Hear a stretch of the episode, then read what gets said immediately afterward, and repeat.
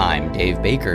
And I'm Spandrew Spice. Welcome to Deep Cuts, the podcast where we pick a topic and walk you through the ins, the outs, and the nitty gritty so you can appear like an interesting and idiosyncratic person at your next forced social function. Today's topic is The Purple People of the Lafayette Morehouse. A seemingly quiet community that has been living in Northern California since 1968 and teaching classes like the fundamentals of sensuality and expansion of sexual potential, or simply just Shazam. This cult was led by a man named Victor Baranco. He was a charismatic leader who, once upon a time, used to be a used car salesman and peddled phony jewelry and was even rumored to make collections for the mob.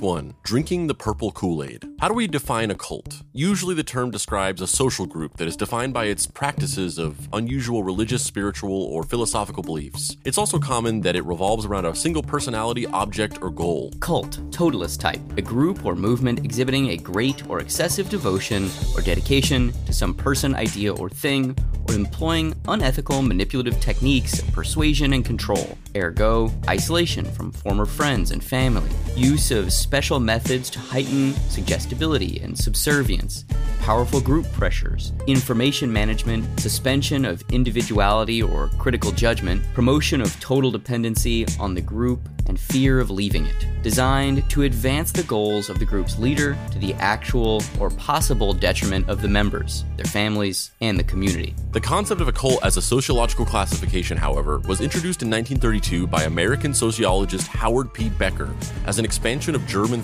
theologian Ernst Troeltsch's church sect typology. Dear God. That is a tongue twister and a half. German theologian Ernst Troelt's church sect. Te- oh fuck. German theologian Ernst German theologian Ernst Troelt's church sect typology. You might as it's you know what it feels like? It's like the verbal equivalent of like going down slope like a ski slope. You know, you're like wow. Ernst Troelt's church sect typology.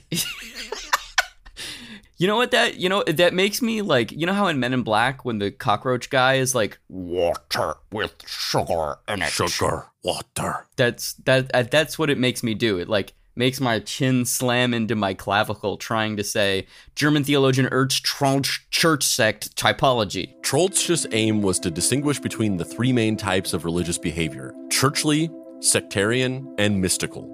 In a later study, Robbins' 1988 review of recent sociological contributions to the study of cults identifies four definitional perspectives.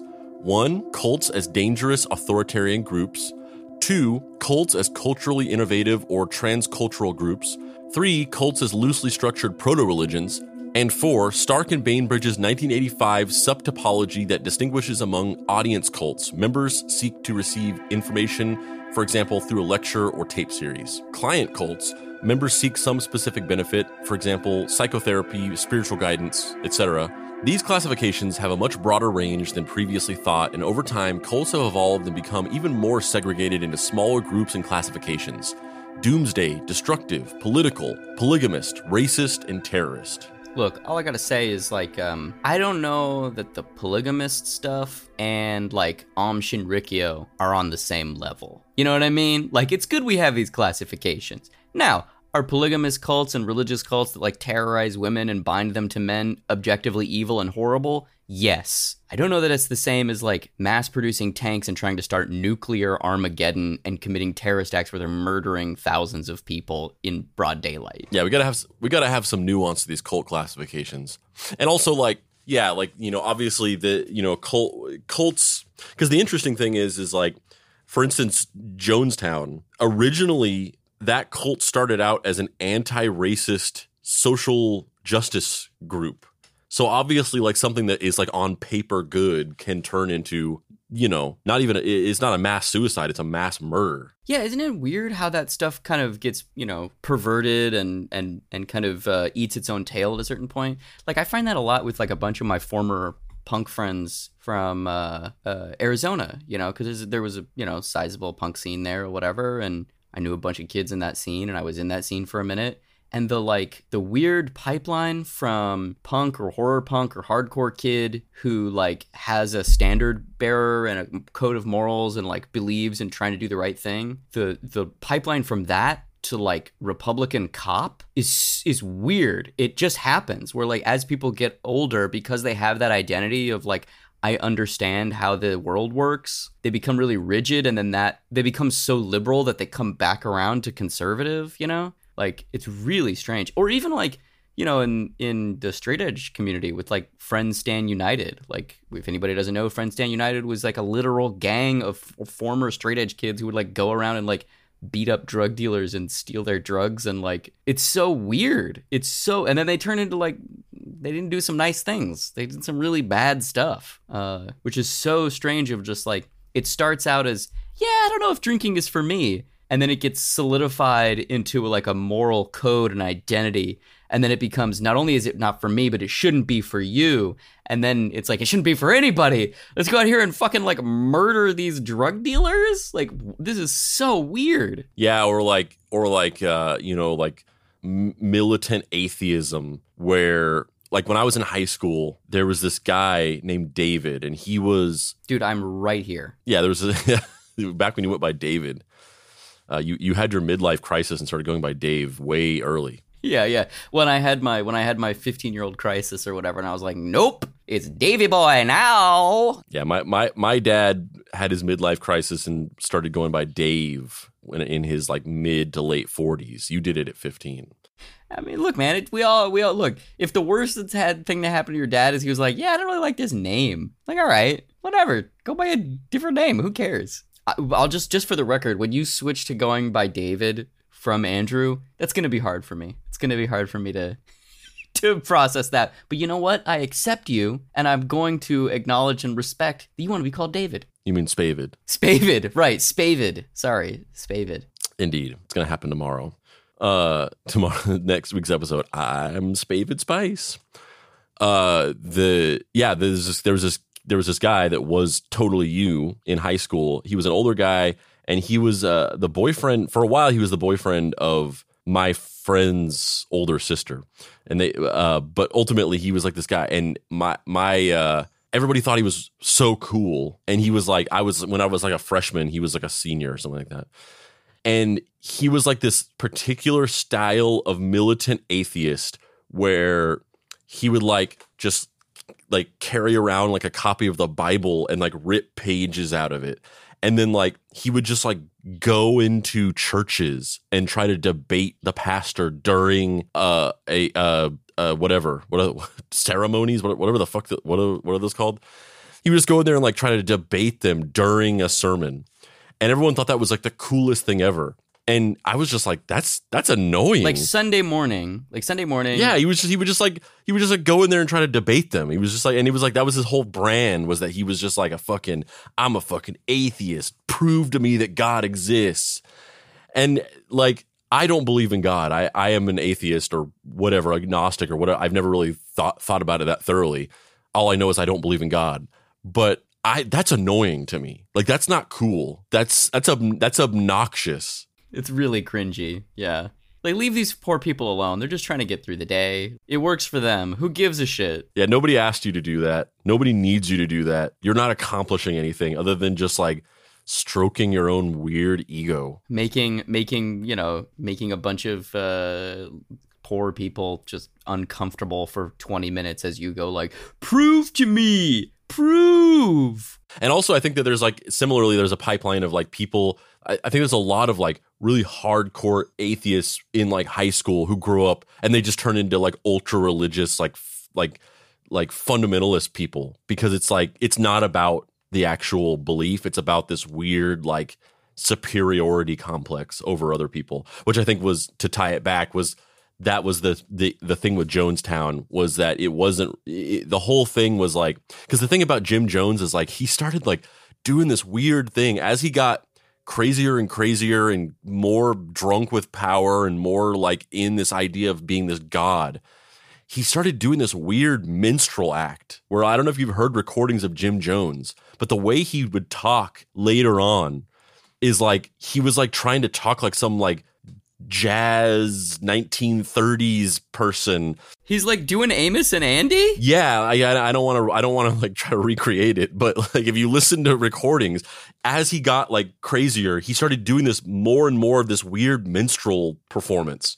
But the reason for it is because it wasn't that they genuinely had some belief in like solving racial tensions or being about anti-racism or whatever. It's that he just had like a god complex that he could be like the white savior, which clearly was tied to some weird like Quentin Tarantino I wish I was black thing. And as he got crazier, the veneer of like I'm just running an anti-racist organization slipped away and then it just became like oh you're just like a fucking egomaniacal maniac who just has this weird fixation on a white savior trope.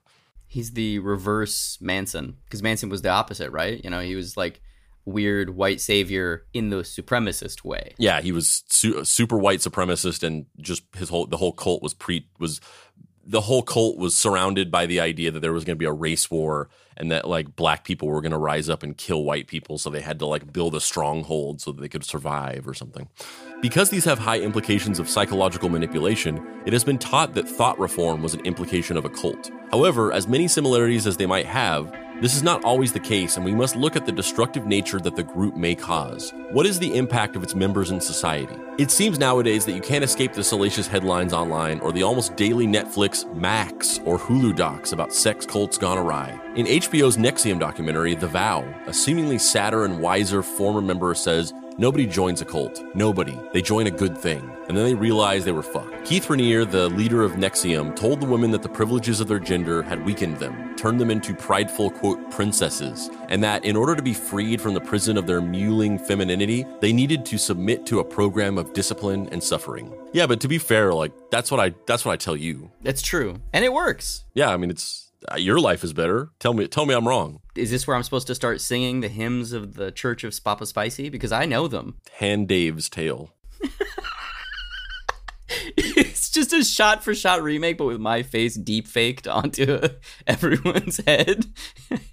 no one wants this. Handmaid's Tale cross being John Malkovich. Victor Baranco, much like Keith Raniere, had a similar style according to an article from Rolling Stone. This was a firsthand account of reporter Robin Green, who spent some time taking classes at the Lafayette Morehouse in 1971. Victor Baranco was born to Wilbert Baranco, a black father, and a Jewish mother in 1934. His parents were well known musicians in Oakland, California. Their marriage lasted 51 years, but according to Victor, it was completely miserable and they were divorced twice. In Victor's younger years, he said he was a common, quote, street thug. In his own words from Rolling Stone, a hustler is what I was. Do you guys know what a hustler is? Well, a hustler is what I was. just you you saying this, but just reading it like that. a hustler is what I was. Do you guys know what a hustler is? Boy, howdy was I one. I'm I'm not about to sit over here and do some Jim Jones weird ebonics no, bullshit. Of, co- of course, of course. But the alternative is hilarious. it's like the Pimp My Ride episode. Yeah, yeah, totally. These pimp mobiles. I pushed phony rings and watches, the whole thing. Good looking jewelry that wasn't worth anything. Like I'd pretend to be a truck driver with an overload of goods, or I had an engagement ring set and my girl decided to marry somebody else and I'd be crying the blues in a bar after the time when the jewelry stores were closed, of course. I owned a store that dealt with sailors on Mason Street, selling with diamond engagement sets, and they didn't even know a girl. They were 17 from Iowa or someplace and had never seen big water before. I wouldn't even give them a diamond. It was such an incredible hustle. We'd guarantee the thing was genuine, but what it was was a chip, a 10 point chip in a sparkle setting and it looked big. It was worth maybe $8. The box that the ring was in cost me a buck. I made a lot of money, but her, Susie, his first wife, father was right. I was a bum, and so I decided to go straight. All right, we gotta we gotta take a look at this guy. So there aren't actually any pictures in the script, but we gotta take a look at this guy here. So, th- so this is Victor Baranco. Oh my God, Victor Baranco looks like looks like a cross between Ben Stiller in what the fuck is the name of that movie? Victor Baranco looks like a cross between Ben Stiller in The Royal Tenenbaums and uh, Gene Hackman in The Royal Tenenbaums. He does. He he really does. The photo we're looking at here, he's he's sitting crisscross applesauce in some blankets, and he's wearing an orange tracksuit. He's uh, a little heavy set. He's got a mustache, bushy eyebrows, and uh, black hair. Victor Baranco looks like he owned a massive chain of fast food pizzerias in the Midwest throughout the 70s and 80s. And his one little touch that he insisted on is every pie, no matter what it was, no matter what you ordered, every pie had a single sliced olive in the center. And he and he freaked out if he ever caught anybody not putting the single sliced olive in the center. And every in every location throughout the Midwest, people always were just like, I don't want the olive on them. That's weird. Like I got I I got pineapple on uh, like it doesn't go with it at all. And they'd be like, we have to do it like literally if we don't put the olive there. He like thinks that it's this like trademark touch and like it's what defines the restaurant. If we if we don't put it on there, he'll literally fire us. And they're just like, okay, fine. Victor Baranco looks like the type of guy that owns a restaurant and comes into work every day and tries to make a catchphrase happen. You know, he walks in and he's like, hey everybody and everyone just kind of goes hey and he's like fuck and then he comes in the next day and he's like how you doing and everybody's like hey he's like god damn it the next day he's like it's purple season what does that mean victor I don't know. I just thought it'd be something fun to say. What do you think? It's my new catchphrase. It's purple season. We're gonna rebrand the restaurant to be Purple People Eaters. Thoughts? Uh, it's better than the olive idea. Yeah, he uh he looks like Victor Baranco looks like a cross between Mario from Super Mario Brothers and oh no, you know what he looks like? Victor Baranco looks like if Ron Jeremy was cast to play a retired Mario from the Super Mario's uh, Super Mario Brothers. Yeah, he's he's like the Mario from like a weird 70s porn Mario. Well, he looks exactly the way I thought he would look. That's all I got. That's all I got to say. From there, he got a job as a manager of a drive-in in Berkeley, his hometown. It paid the magnificent sum of seventy-five dollars a week. I was used to tipping a hundred. I did that for a while, and then I said, "Hey, this is ridiculous." I had a few mafia connections, and I went to one of those guys and said, Hey, they got me washing dishes. And Jerry said, You can come work for me. He got me a job that paid two bills a week and every two months, you go get your two grand bonus. Susie had begun to feel the pinch of making $75 a week. Dig? She was softening up. Although it doesn't make any sense that he has like a New York accent because he's from Oakland, California. I know. It doesn't it doesn't make any sense. he had become a bookie, and after that, a washing machine salesman. He continues on basically to talk about how much of a renaissance man he is. I've done everything there is to do. I've been a maitre d' in a fine restaurant used to be a used car salesman. I've won cruises for being a top refrigerator salesman. And I've been a peddler of phony jewelry. I've flown people to Las Vegas to gamble. Some of the great people in the world Mort Sahl, Frances Faye, Christine Jorgensen they know, me, they know me by name. I have a wonderful wife, two perfect children, and a Thunderbird. I've traveled to Los Angeles, Reno, Hawaii, Mexico, and now I've solved the biggest logic problem of all. Yeah, there's, there's that's another interesting thing. This I feel like there's like just based on so many cult stories or cult leader stories of how they got to where they got and like the stuff that they did and the fact that they're all kind of these like sort of raconteur people who did a bunch of odd jobs and they made money by just going around just kind of you know schmoozing and doing jobs like salesmen. There there's like an interesting pipeline there as well where you have these people who have this sort of like natural gift of gab already. So they're already just charismatic or just good at talking and convincing people to do stuff. They naturally acquiesce into jobs that play to their strengths. So they'll do door to door salesman jobs and used car salesman jobs and, uh, you know, just sales in general. They start to learn techniques for how to do those jobs more effectively uh, whether it's like on the job experience or maybe they work with a mentor who kind of teaches them some sales techniques or they're you know the company that they're working for has like manuals and techniques to use. And then they start to like think about that and they're just like hmm, I wonder if I could use these techniques to like say, like instead of like getting some 40 year old housewife to buy me to buy a refrigerator, instead get like some girl to like have sex with me. And then it like and then it escalates and like I wonder if like okay, like that worked, definitely worked. I wonder uh, in one girl, that's fine, that's good, all good. But what if I could get like 50 girls to have sex with me at the same time? And then it just and then it becomes a cult.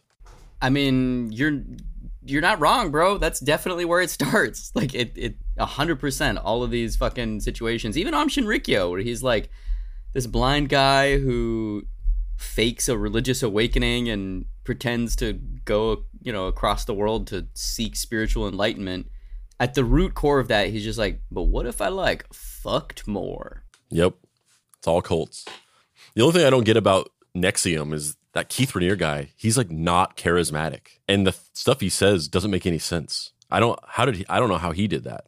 I mean, I think at a certain point personal confidence is just like the weird it's just a weird thing. Like even if you have like a charisma level of 0, if you just say it confidently enough, people are like, "Oh yeah, okay." Or a certain percentage of people are just like, "Oh yeah, all right." Yeah, the the the Allison Macks of the world, or is that her name? Yeah the Allison Macks of the world will just like fucking crumble to pieces and start weeping and then just throw away their entire lives.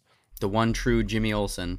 Now she's just in a fucking she's in prison for being in a sex cult. In 1968, he opened the first Morehouse in Oakland, buying up some very rundown, cheap Victorian houses and started up the Institute of Human Abilities, Inc. While he and his first wife and children lived in a very nice house in Lafayette, he would populate these new houses with young hippies, most of whom had just gotten into town and had nowhere else to go. They would fix up these dilapidated houses for room and board, so his investments would appreciate and he didn't have to lift a finger. He was just a landlord, he was just a fucking real estate mogul. By 1971, there were 16 houses owned by the Morehouse community, six on a dead end street in Oakland alone, 10 more in Lafayette, San Francisco, San Jose, Los Angeles, Hawaii, and four more in the works.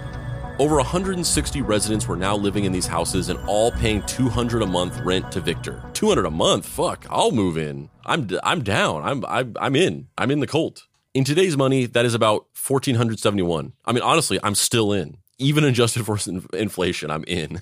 They all still have to fix the houses for free, but in return receive love and affection, and of course, tons of parties. In a YouTube documentary titled Finding More, the women of Morehouse would have to purchase maid uniforms to keep up perfectly manicured nails to serve Victor and the higher ups. This is also echoed by Mary, another Morehouse resident. Our main function is service. We teach service in the kitchen, living room, and bedroom. People serve Victor totally. He has a chauffeur, everyone waits on him. He gets anything he wants a lot of the traditional Morehouse things that I didn't like doing anyway, like being a maid. And see, it used to be when Vic lived there that the maid serve him and take care of the powers that be. We had to have just the right uniform and get that, pay for that ourselves, get it made, you know, and there were rules, you know, how you're supposed to manicure your nails and, you know, all this stuff. No one wants to wear it. No one. You only have to be some pretty far in to become a maid, actually the politics um, at Lafayette. But here we don't do that.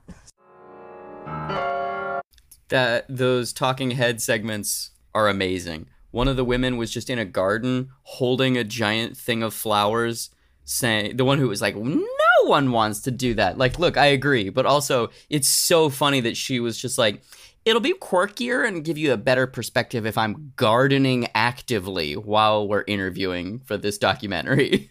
yeah, when I when I when I relive the time that I willingly allowed myself to become some random dude's maid for no reason, I want to I want to just spice it up a little bit. I want to I want to show a little bit of my tude, you know. Yeah, I want to be pruning, you know. I want, I want people to see another side of me that isn't a uh, a, a brainwashed cult victim that just uh, became a maid.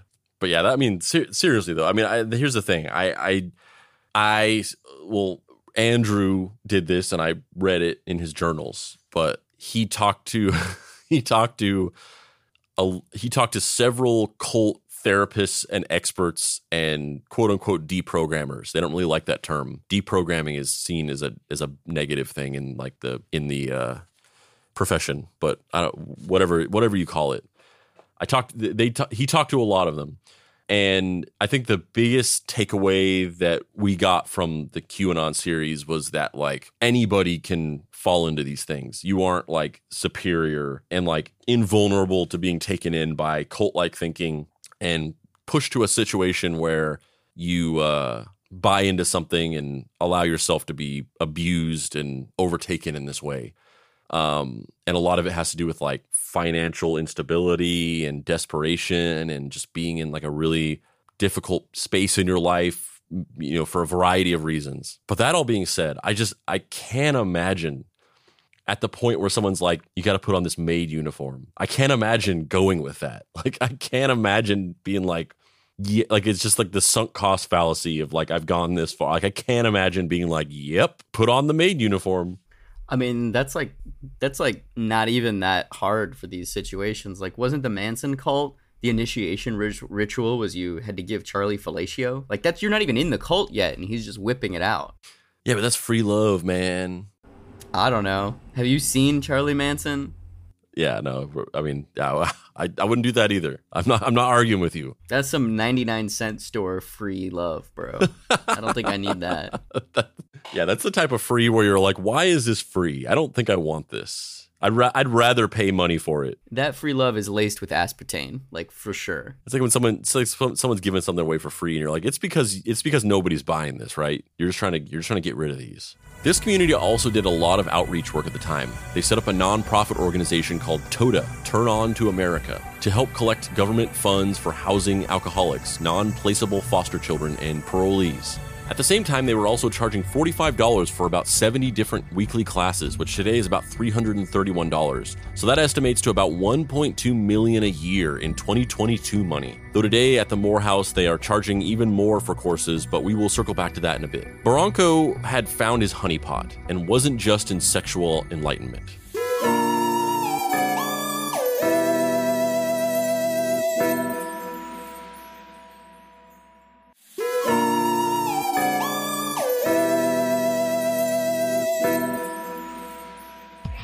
Act 2. He was a one eyed, one horned, flying, abusive people exploiter. Baranco called his new students marks, which is an odd name for someone you are evaluating and teaching. It definitely sounds more like someone you're about to swindle. One tactic used in many cults is breaking, or in this group, hexing. When you hex someone, you were to bring them down, and then when they're ready, you build them back up again at your leisure. The Morehouse also offers courses on hexing. Here is an excerpt from Aquarius magazine, which offered a description of all of their courses. Hexing is a conceptual game which every human being is playing every time he opens his mouth, but very few people are aware of the game. This weekend course will provide you with the history, technique, structure, and applications of hexing.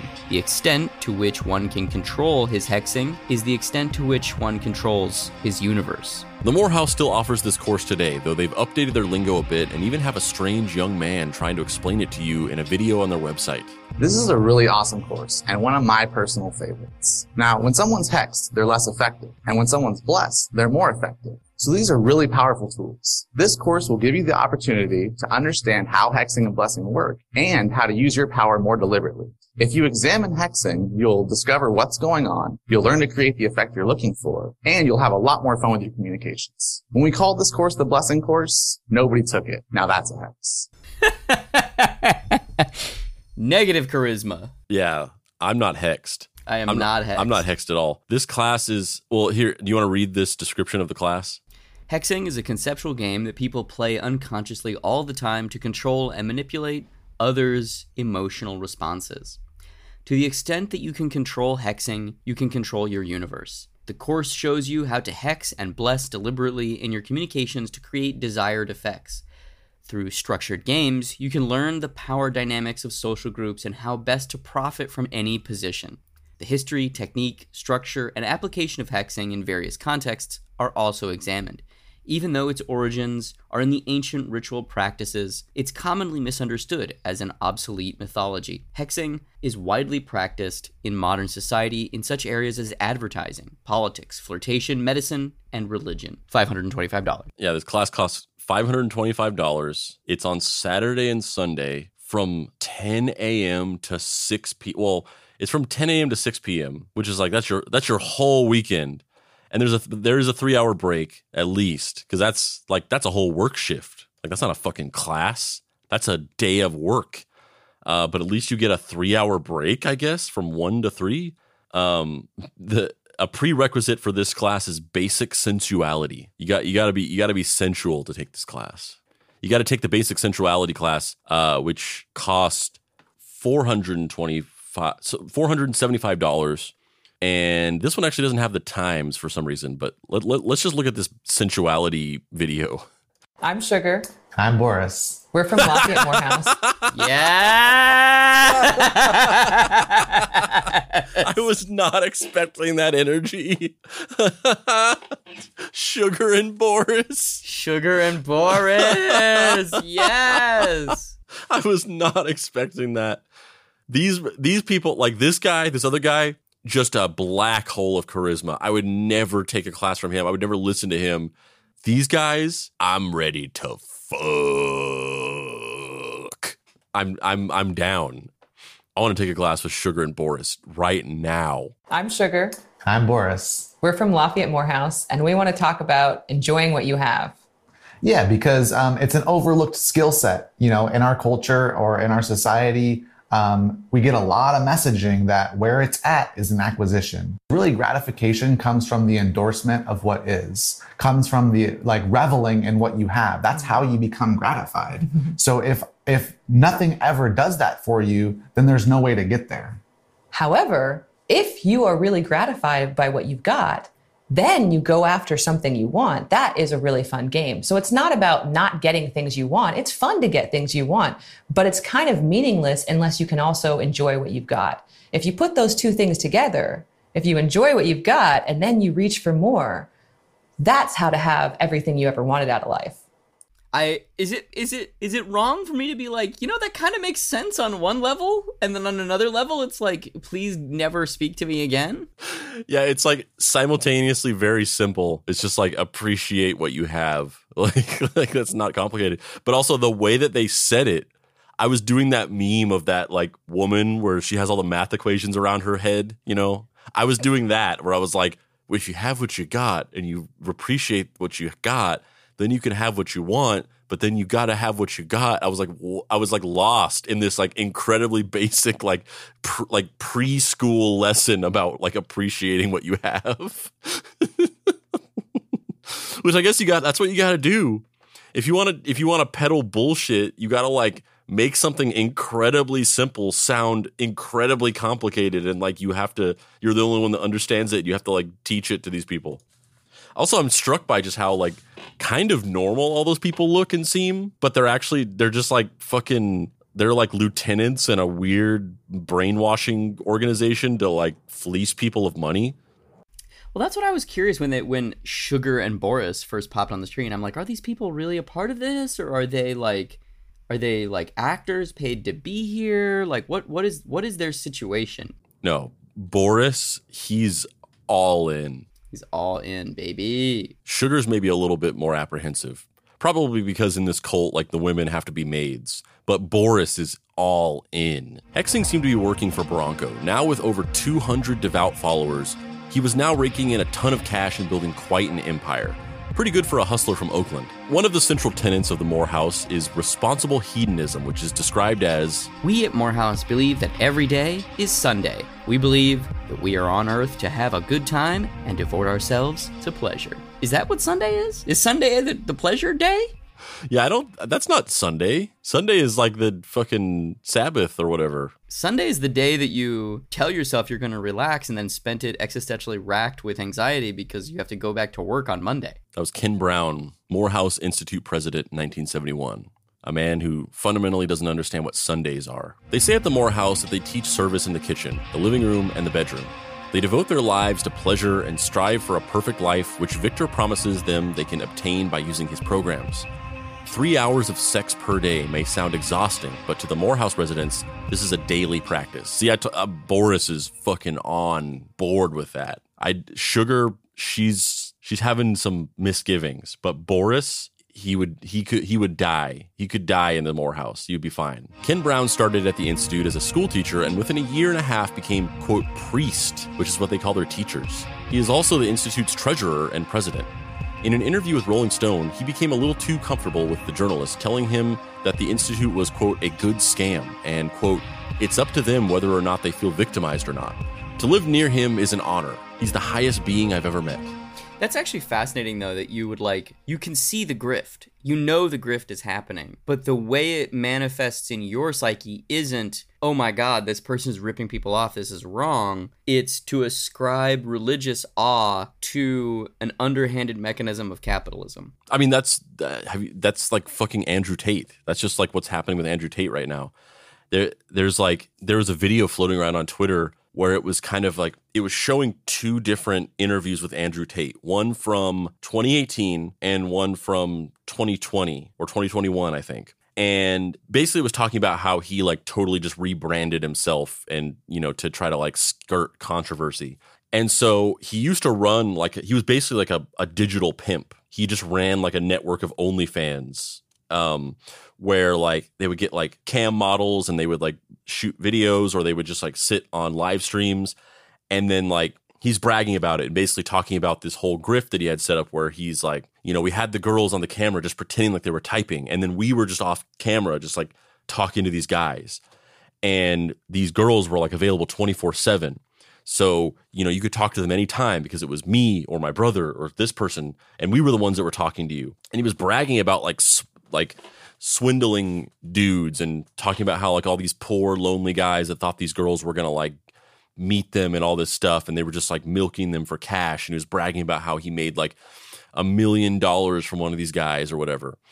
And then it cut and it's an intercut with this more recent 2021 interview from his like more recent version of himself where he's like this advocate for like men and like men's struggles and things like that. And he's basically like uh, in an interview talking about how men are exploited and like taken, you know, in the world, like from the porno industry, men are like, you know, milked of their cash and, you know, tricked into thinking that they're going to get with these women. Like he's basically describing what he was bragging about, but saying that it was like the evils of the world and the horrible, like elite group of like porno people or whatever that like exploit men or whatever. And it was like cutting back and forth between them to show that he was just like literally, he's literally just completely changed his entire story and rebranded himself as some kind of like men's rights advocate. Um, and he preaches against the things that he did himself personally in just just a few years ago. And uh, that was posted. And if you look in the comments, it's all it's like thousands of comments of people being like, eh, it was, you know, it was their it was those guys' fault for you know doing it. Like he was just that was just a good hustle. Like he you know he they were like and they're like congratulations Andrew like you know you did you you made all this money and like it's not your fault. You're not a bad person because these people like bought into this bullshit or whatever.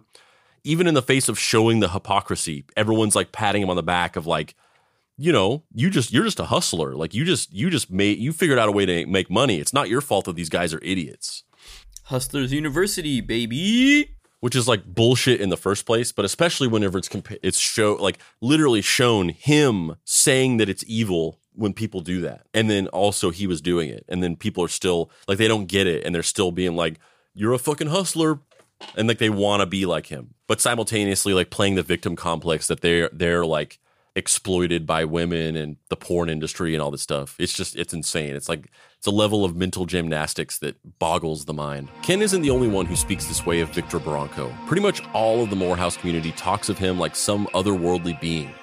Victor himself in the interview with Rolling Stone was quoted saying that the whole thing was simply show business and that what people really buy is the chance to relate to him. In the Morehouse documentary, you do start to get the feeling that there's a little discourse between some of the houses. A few living in the San Francisco Morehouse stated that once they left the Lafayette Morehouse, they could have a much more normal lifestyle. Denise said she couldn't make a living at the Lafayette house, nor could one of the other couples in the documentary. When they were living there, they were only allowed to do Morehouse activities and were only allowed to interact with other people from inside the community. They always had to go places in pairs, even to the grocery store. You know, and there were rules, you know, how you're supposed to manicure your nails and, you know, all this stuff. Uh, even when we left Lafayette and moved here, um, at that point we sort of we still lived in this house, but we sort of stopped living fully living that lifestyle. We, my husband went and got a, a real job, and I started taking care of our son sort of full time. There's something about the intensity in other places I've been. I spent two weeks once at Lafayette and it bugged me. I spent all my time uh, either at the community or if I left, I left with somebody else from there. And where I went most of the time was to something that was even a part of our lifestyle. If I went, I might I went to collect food for the charity or give away food. Uh, I might have gone to the dump to dump our garbage to the Richmond dump. That's an interesting experience.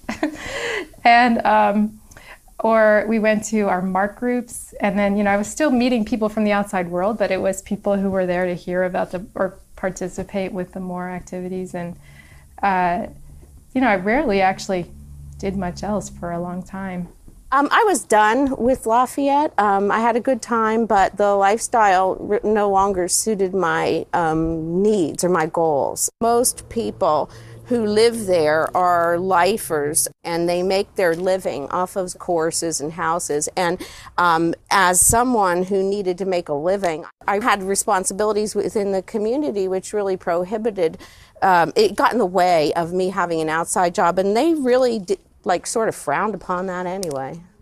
So it didn't make economic sense for me to stay there.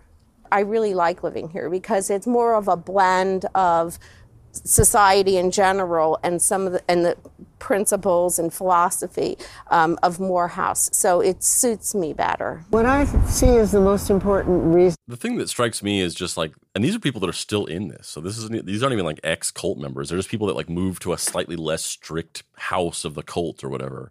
Like they moved, they they went from Slytherin to Gryffindor. But like the sheer just like waste of like years of your life like when like when you come come out of a cult or whatever and you're just like man like i just like i just like wasted five years doing nothing. Like that's gotta suck. Yeah i don't know. I mean i think for some people that's a real culture shock when they come out and then for some people you know they, they kind of don't even when they get out they don't get out you know they're still kind of living under the the mental strictures of the environment you know because they are so thoroughly reprogrammed. I mean that's one of the reasons why people who get out of who like spent like a large majority of their lives in jail and they get out and they just don't know how to function in a normal society. And then they end they they end up going back to jail because they're just like i don't i don't know how to live in a re- regular world on the lafayette morehouse website there are numerous interviews you can dig through one such interview is with dr cynthia baranco vic's second wife and a teacher still to this day at the morehouse she tells her story of how she found the community and how she met victor Again, this is on the official Lafayette Morehouse website. Oh boy. Cindy was just 16 years old in 1970 when she took her first course, Basic Sensuality. She had moved to California with her friend Diana, also 16, and her mother into one of the Morehouses in Boyle Heights.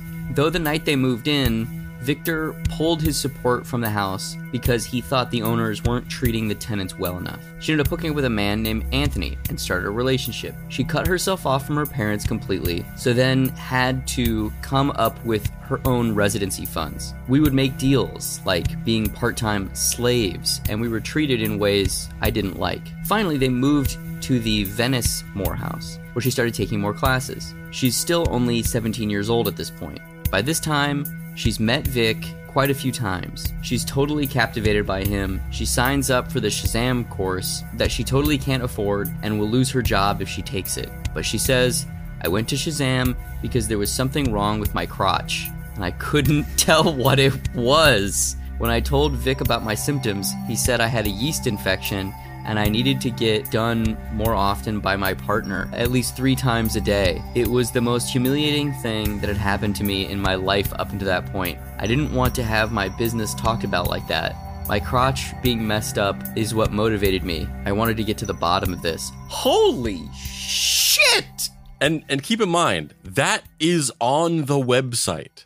This is being presented as like a good thing I honestly I don't know what the moral of this text blurb is. It's just a weird rambling anecdote about about how she joined the Morehouse. In 1976, Vic had decided it was time to bring his show to the masses and hold a public demonstration, which would become quite notorious. The event was open to the public but took place in one of the more remote Northern California locations. During the demonstration, one of Vic's bright young students, Diana, would lay on a gynecological table and be, quote, pleasured for three hours. We spoke of Diana briefly before, which was the same girl, Victor's second wife, Cindy's best friend, who also came to the Morehouse when she was just 16 years old.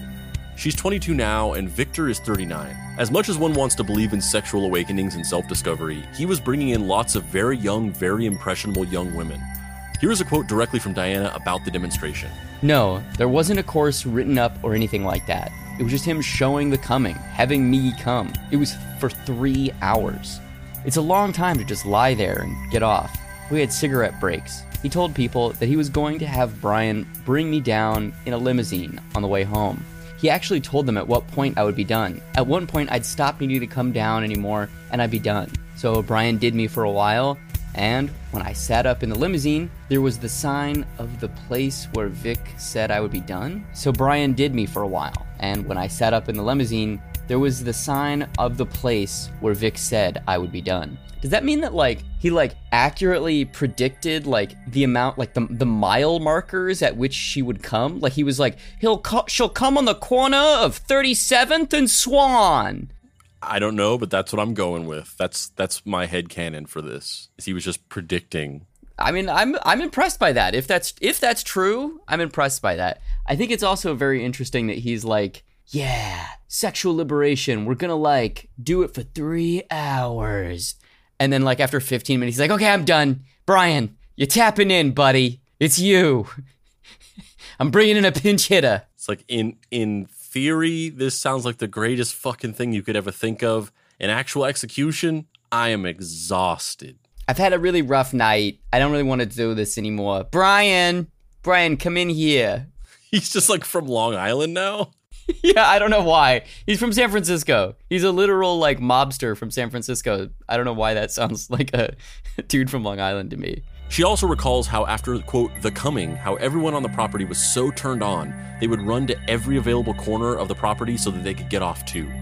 She says it was about the women, but she was sure that everyone was going to have, quote, great sex that night. That's how well Vic knew me and women. He would do me for a while and then he would back off. He was just really good at it. Again, brainwashed cult logic. This guy just can't, he can't do it. He can't maintain three hours because that's an insanely long time but he's just like Svengali'd everyone into being, yeah, that three minutes, that was like three hours. He's like, listen, listen.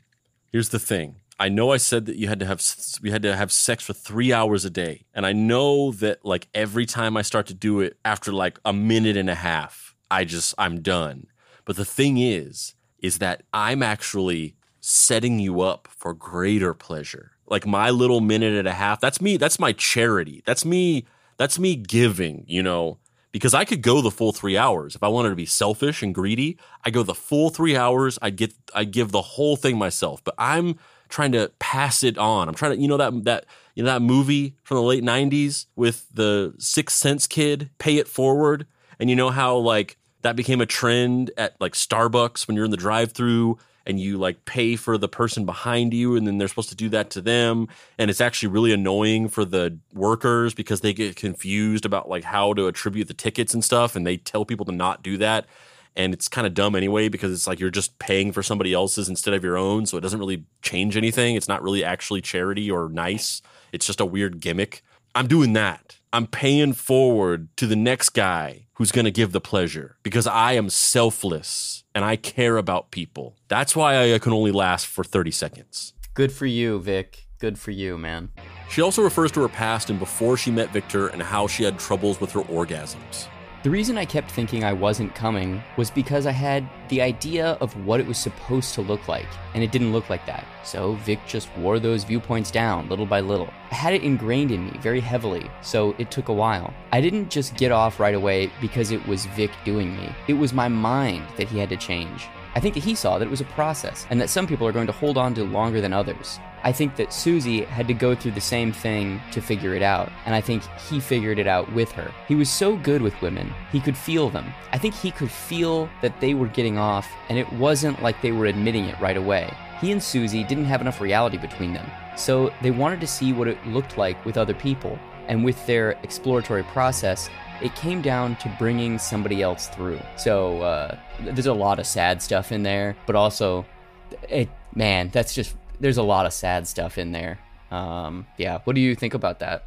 I mean, number one, it's like every time we ever do these cult episodes, it's just like waiting for the other shoe to drop of like, when's this to be about how this dude is just trying to get sex from possibly underage women? That's that's the one thing that comes to mind because because there was a little bit of t- I mean there was the whole like have three hours of sex thing, but in most of this discussion so far, it seemed like this wasn't going in like a sex way. But I was like, when's it when's it gonna happen?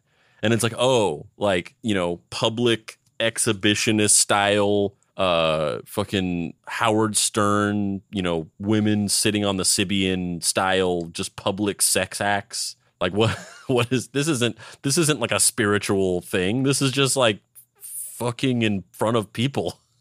But also, yes, it's like somebody going out of their way to like rationalize that it's like okay that he was like f- fucking other women that weren't his wife and also like trying to rational like yeah what do, what do you think about it I think in a different context, the idea that sexuality is more of a mental thing than just physical stimulation is interesting. And I think that that's a vista of experience that uh, is worthy of discussion and anal- analysis. And I think that that's something that a lot of people experience. However, in this context, it just sounds like this person's fucking brainwashed and was sexually manipulated. A hundred percent, yeah, yeah. Which yeah, which is just which is just sad because you know you have clearly a, a woman who's describing that she has like these sexual hangups or frustrations or mental blocks or what I, whatever you call that. I, I don't know what the proper terminology is, but this idea that she like was in, was unable to or it was difficult for her to have an orgasm and she apparently struggled with this for a long time. Or maybe she didn't. I don't know how old this girl was. Maybe she was 15 and this is like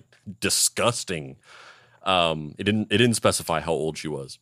Uh but then like to have that manipulated and exploited by a dude who just like is a fucking pervert who just wants to like women in public and just make and like put it under the auspices of I'm gi- I'm like giving you like sexual therapy to overcome your issues. That's just really fucked up. Because that's not like, and not, not that this is good, not that it's ever good to like uh, bring like these young women into these cults, these like sex cults, and like brainwash them and all this stuff. But like, at least like in a lot of cult situations, it's like people who are seeking, like you know, the Dom and Her cult. It was a lot of people who were just like seeking out weird, unique experiences. You know, it was just like clearly affluent people who were just bored with their lives and just like wanted to do something weird and unique. And then I still don't think it's right or good to manipulate them into coming into a cult or whatever. But it's at least it's like, oh, it's just like some super bored rich person who just like wants to do weird shit and like it's unfortunate that they fell into this cult, but uh, at the certain at a, uh, to a certain degree, it's like maybe you should do a little bit more intellectual due diligence. But this is just like some young person who's just like struggling with some like trauma, and then is like just manipulated into thinking that she's being helped by some fucking meatball. Yeah, by Ron Jeremy. Yeah, yeah, the spiritual guru that is Ron fucking Jeremy. Yeah, it's it's it's sad. But also speaking of uh speaking of uh, sexuality uh, of the mind. Uh, a, a f- friend of the podcast, uh, Kirk Pinchon, who you might know as Dad Beats, he he makes some of the music for the show. Kirk Pinchon, which by the way, as a total side note, Oh my god, you were getting a side note in a side note? Come on, one star, one star. Just spit out the fucking fact. What are you trying to say about side note Kirk? and a side note, people were talking about uh, Thomas Pynchon in the Facebook group a couple days ago, and uh, Kirk is actually Thomas Pynchon's cousin. Uh, but uh, he told me this story years ago that he has a friend who can just lay down and close his eyes and jizz.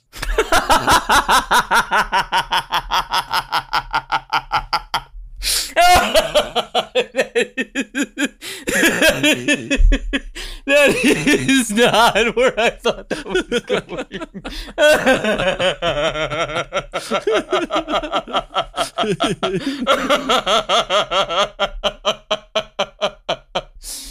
that is that is insane. Not only is that insane to that that can happen, but it's just insane that you would bring that up. That's just so You were talking, you were talking about like the sexuality of the mind and it being a mental thing, and I and he he told me that he his friend said that he can just like he can just lay down and just make it happen without touching himself. Like no erection or anything. He just sits there and it just fucking comes. We got to introduce him to the Kleps, bro. Yeah. He's the secret weapon. God, Mr. and Mrs. Klep. I think they found their new uh their new boy toy. Come on command. You thought crying on command was an impressive skill. Dude, that's like uh that's some fucking the shadow shit, you know? You go to some Shaolin temple or Tibetan temple, learn the secrets of the mind, come back. You don't you don't fight, you know, rum runners in 1920 with the ability to turn invisible. You just lay down and then jizz. What cum lurks in the dicks of men? The shadow knows. this is that is a joke aimed at precisely zero people other than me. I love the shadow, obviously, but that joke is so funny to me. it's so stupid. Hey, look at that. Look at that. Spandrew is holding a definitely not bootleg shadow here that did I I did I get you that or did I I think there was some kind of animal that came into our garage when we were gone because when I got back, there was like some stuff on my desk that was kind of like knocked over, and this shadow was sitting on my desk, and he had both of his guns, and he had his arms up like this, and his cape on. But when I got back, he was he was knocked over, and I don't know where the I don't know where the gun or the cape are. They're like gone. I think there was like an I think there was like a, an animal in here, like a rat or something. It was just me. I got in there and just stole the cape. I was like, I need this. I need I lost mine. And then you knocked a few other things over. You're like, better make it look like an animal. Who knows what cum lurks in the dicks of men? Diana is still with the Morehouse community to this very day, teaching her own classes in, quote, sensuality and expansion of sexual potential qualification and certification. From 1977 to 1997, Lafayette Morehouse operated More University, a post secondary school that offers BAs and MAs in humanities as well as PhDs in sensuality and lifestyles. Dang. I, I, went, I went the I went to the I went the wrong way. I should have gotten a PhD in sensuality. Dude, I'm trying to get a PhD in lifestyles. Yeah. What what even Can is I that? Can I get a PhD in lifestyles of the rich and the famous? Yeah, just that song, just a PhD in that specific song. You break down just a whole world philosophy of surrounding the lyrics to, to that song by Good Charlotte. While the school was authorized by the state of California to give out these degrees, that changed in 1989 when the California Bureau for Privacy, Post Secondary, and Vocational Education staged a crackdown on non accredited schools. This quickly led to Morehouse shutting down their degree program. A lot of these people that were teaching these courses were not academics of any kind and had just been trained by Vic or other students that had passed this quote certification. But man, what that, that those were the those were the days before they like because right like now like I mean there are like bullshit schools still, but like the accreditation system is like pretty strict and it's very well advertised if a school is accredited or not. So you kind of know if you're going to a real school where the degree means something or if you're going to some weird bullshit Phoenix University th- shit uh, or University of Phoenix or whatever it is um, that's like not fully legit. But like back in the day before they cracked down on that, like you could just like start a school and just be like, we're get we're we're giving PhDs. You take take a three month course on boners and you can have a PhD. I mean, maybe that's how that guy learned how to just come on command. Yeah, he went to the Morehouse University and took coming on command 101. That's what that's what the basics of sensuality and sexuality is. It's learning hands-free self-determination. aka jizzing your pants. Victor Baranco died at 68 years old in 2002. There was a small obituary written for him in the Honolulu Star Bulletin. There were no services posted. The Lafayette Morehouse continued on after Baranco's death and is still operating today. Many other branches of the houses split off to form their own communities as well. Class prices range from $425 to $8,500. What are the $8,500 classes? That's that's that's got that's got to be the coming on command class. Yeah, yeah. Yeah, you don't get that for 425. That's the like hands free making somebody else jizz their pants. Psychic labial manipulation is the class. Eighty five hundred dollars, bitch. Psychic labial manipulation. So essentially, you know this this kind of weird cult that's about like the principles. Of, it's supposed to be about the principles of free love and enjoyment. It's it's not un it's not dissimilar to Dom and Her in that there wasn't really anything totally off like Aum Shinrikyo level awful about it where people were like murdered or anything like that. But it's almost kind of creepier in a way that an organization like this that is like ostensibly about free love, but it's really about built around like the subservience of women has just like existed and just it's been around for 50 years and it's just still like a thing. This is we're not talking about some cult that was like around in the 70s and then like disbanded because some you know police raid in the 80s or something like that. Like this is just a currently functioning organization that's like a modern day handmaid's tale essentially. Um but I, think the the more striking thing to me about it is the way that it's built off of this idea of exploiting basically homeless people. The the the, the whole the honeypot of the Morehouse is offering these like houses where you can it's like a homeless shelter where you can go live. And it's like it's better than a homeless shelter from a from an amenities standpoint because it has more dignity than being living in a homeless shelter because it's not a homeless shelter. It's not branded as a place to go live if you're homeless. It's like a place. It's it's branded as like a community to go live in if you're like a hippie person, but it's really a homeless shelter. And then there's there's better amenities because it's more of like a it's basically more like an apartment building like a communal living apartment building, not like a homeless shelter where you kind of just like hang out in stalls and sleep on cots and things like that. So it's all much more enticing than the idea of having to go and like stay at a homeless shelter. And then also there's the community aspect of it.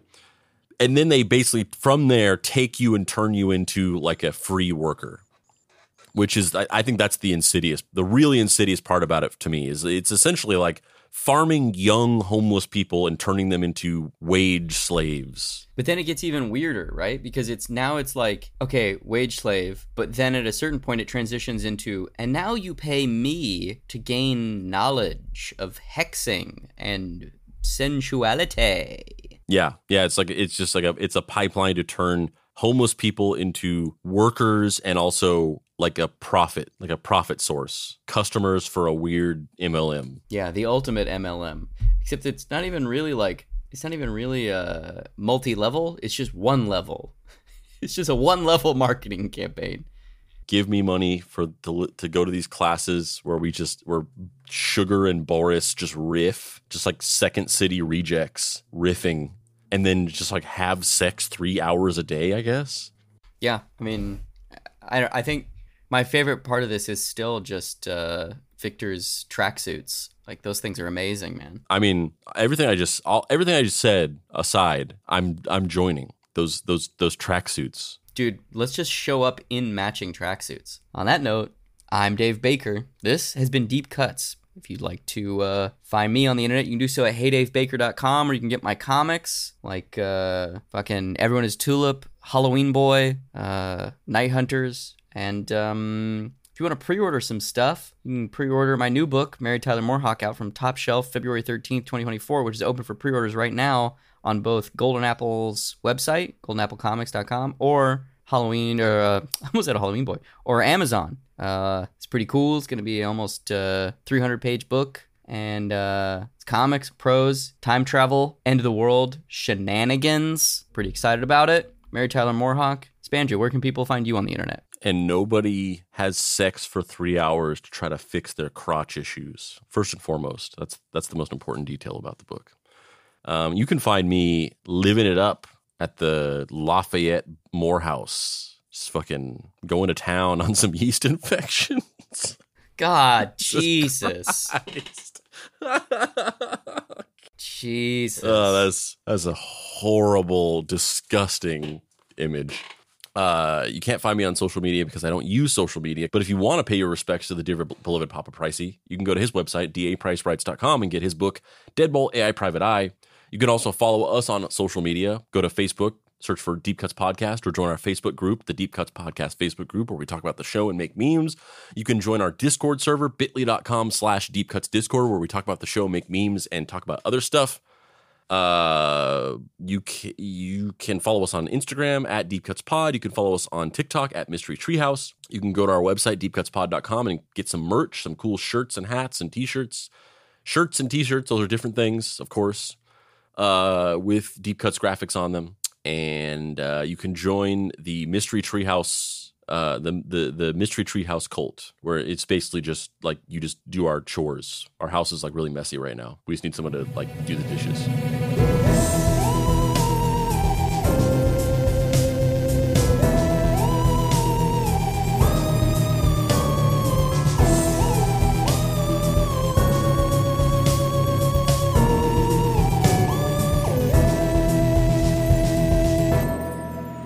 Cuts is a production by Boy Genius Media. If you'd like to find this show and others like it, please visit boygeniusmedia.com or deepcutspod.com. If you want to join in on post episode discussions, please join the Deep Cuts Podcast Facebook group. Finally, subscribe to our YouTube channel for additional video content. The incidental music for this episode was created by D. Catalano, whose music can be found at wekeepoddhours.bandcamp.com. This episode of Deep Cuts was written by special guest writer Jessica Balboni. If you'd be interested in writing an episode of the show, please email andrew at boygeniusmedia.com.